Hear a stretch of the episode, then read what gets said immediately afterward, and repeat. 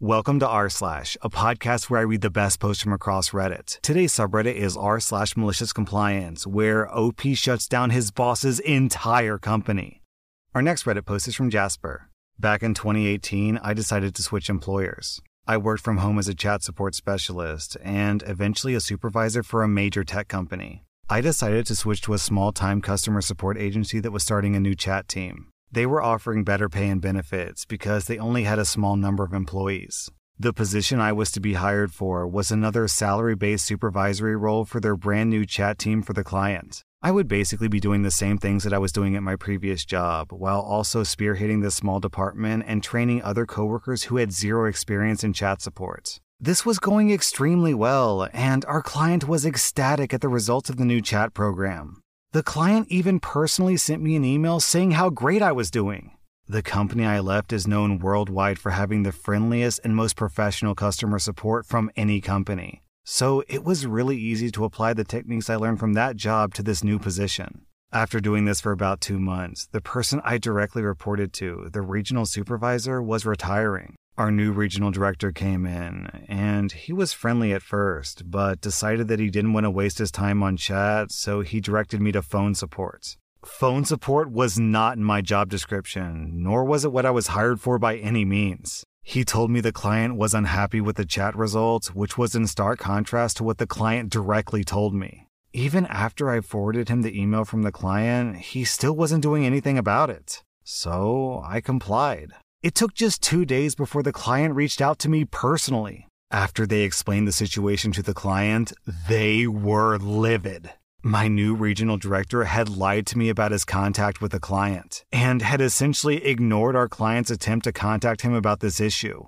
I had continued to work in this supervisory role for phones until the first quality review of my employees came up. This is where I review my employees' interactions and grade them based on their strengths and weaknesses. My regional director wanted me to include the chat support team, who was neither hired or trained for phones. And even then, he refused to give them training. I wrote down that I wasn't able to evaluate these employees because they were hired for chat support, not phone supports. I sent these reports to both the regional manager and our client because at this point I had a direct contact email. Within one day of our client getting this information, I got a reply back that simply said, We'll deal with this. The client held a meeting the following week with my employers. I'm not sure what was said in that meeting, but word got back to everyone that the client had dropped us for breach of contract. Because this was a small office and that was our company's only client for several years, this was bad. After that, me and my team were offered a position within that client company doing the things that we were actually hired to do.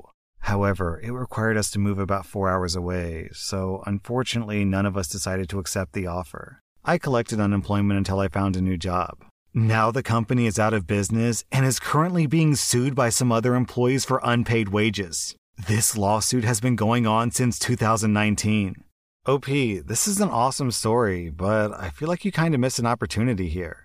Instead of thinking about taking a job at the client company, you should have just started your own company hiring all those employees who quit. Then you could have been the big boss OP and you would have made bank.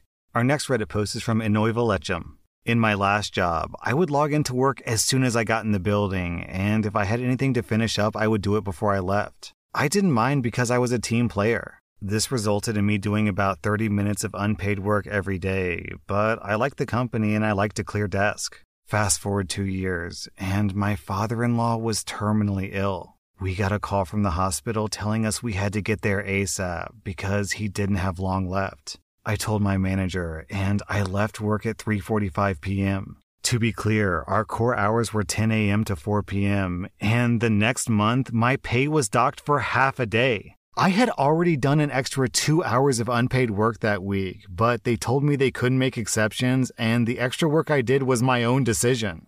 Alrighty then. From that point on, I came in on the dot and left on the dot. I did this for five years, working to the exact minute of my contracted hours. My manager was talking to a new hire, and within my earshot, she told him how she hated clock watchers who left on the dot because this didn't show company loyalty. I leaned over and replied that loyalty works both ways. And being docked half a day's pay for attending the deathbed of a beloved family member when I'd already done more than my weekly hours was cruel and unfeeling. So I show the company the same level of compassion they show me. After all, rules are rules and exceptions can't be made. This new hire started working on the dot and also left on the dot, as did the whole staff. I love to think about how many extra hours they lost over the whole department that next few years. Why do I have a sneaking suspicion that this is one of those companies that says, in this company, we're like a family? It's like, dude, I read r slash entitled parents. Some families are super toxic. Our next Reddit post is from Deadline. This boss has since been fired, which makes this story so much sweeter, but this man was a grade A douche nozzle while he was there. He fired a coworker who had been there for years over petty nonsense. He constantly reminded people that he was their boss. He asked me to do nonsense work, and when I questioned it, he said that he was in charge. He threatened to fire me multiple times for being disobedient. Luckily, I was trained to do a job that only three people were trained to do, and the coworker he fired was one of them. Anyway, he called everyone for a meeting about the dress code, and he said there were people who weren't tucking their shirts in. Whatever, I always had my shirt tucked in, so I thought he would leave me alone for the day. Nope. He comes over to me with the dress code printed out and says, We have to talk. I asked what was up, since my shirt was tucked in and buttoned up. He said, Your undershirt is light gray, and the rules say that it has to be white or navy blue. You've got to be effing kidding me. So I looked through the company rules, and it said that you can have two top buttons undone, and if an undershirt is worn, it has to be white or blue. Keyword if. So the next day, I came in without an undershirt and my top two buttons undone. I forgot to mention, I am a hairy motherfucker. And I fluffed up my thick chest hair so that it was poofing out like an Italian mobster. I sat directly across from this guy at a meeting, and I kept leaning forward. He looked visibly uncomfortable, and after the meeting, I saw him frantically looking through the rulebook. He must not have found anything, because he never mentioned it again. Our next Reddit post is from Ben M. I worked at a small rural internet company for nearly six years. It was family owned, and they paid us all really well for the work that we did. Barely anyone ever left the company. I was head of sales, and I controlled the software that kept track of our clients. This software had all the clients' information, including billing addresses, service addresses, and leads for new clients. It was an outdated program for sure, but it got the job done and it worked for us. So one day when we were just doing our regular jobs, we had an unscheduled meeting thrown at us. We walked in, and there were several new faces sitting on the other end of the table. Our bosses announced that they'd sold the company to XYZ, XYZ seemed like an okay place to work for because they were also local and the team seemed nice. I was told that it was just business as usual and to not do anything different. The transition took place, and every so often, someone from the new company would come to me to ask how I did my job and to get a feel for it. I could tell they were trying to weed some of us out, so I went balls to the walls trying to get renewals from old accounts. One day, they told me that I had to go to HR around closing time. Having anticipated this, I saved all of my commission files and emailed them to myself. I went to the office and they laid me off on the spot because they don't pay commission to their staff. I said, okay, but you still have to pay me commission from the time I worked before this because my contract hasn't changed. Again, the HR person said, we don't pay commission. I emailed my commission statement to the manager I was working with, and I was basically told the same thing. Fast forward to the next week when they realized they no longer had the credentials to get into our system that had all the client's information. They called to ask me for the login information.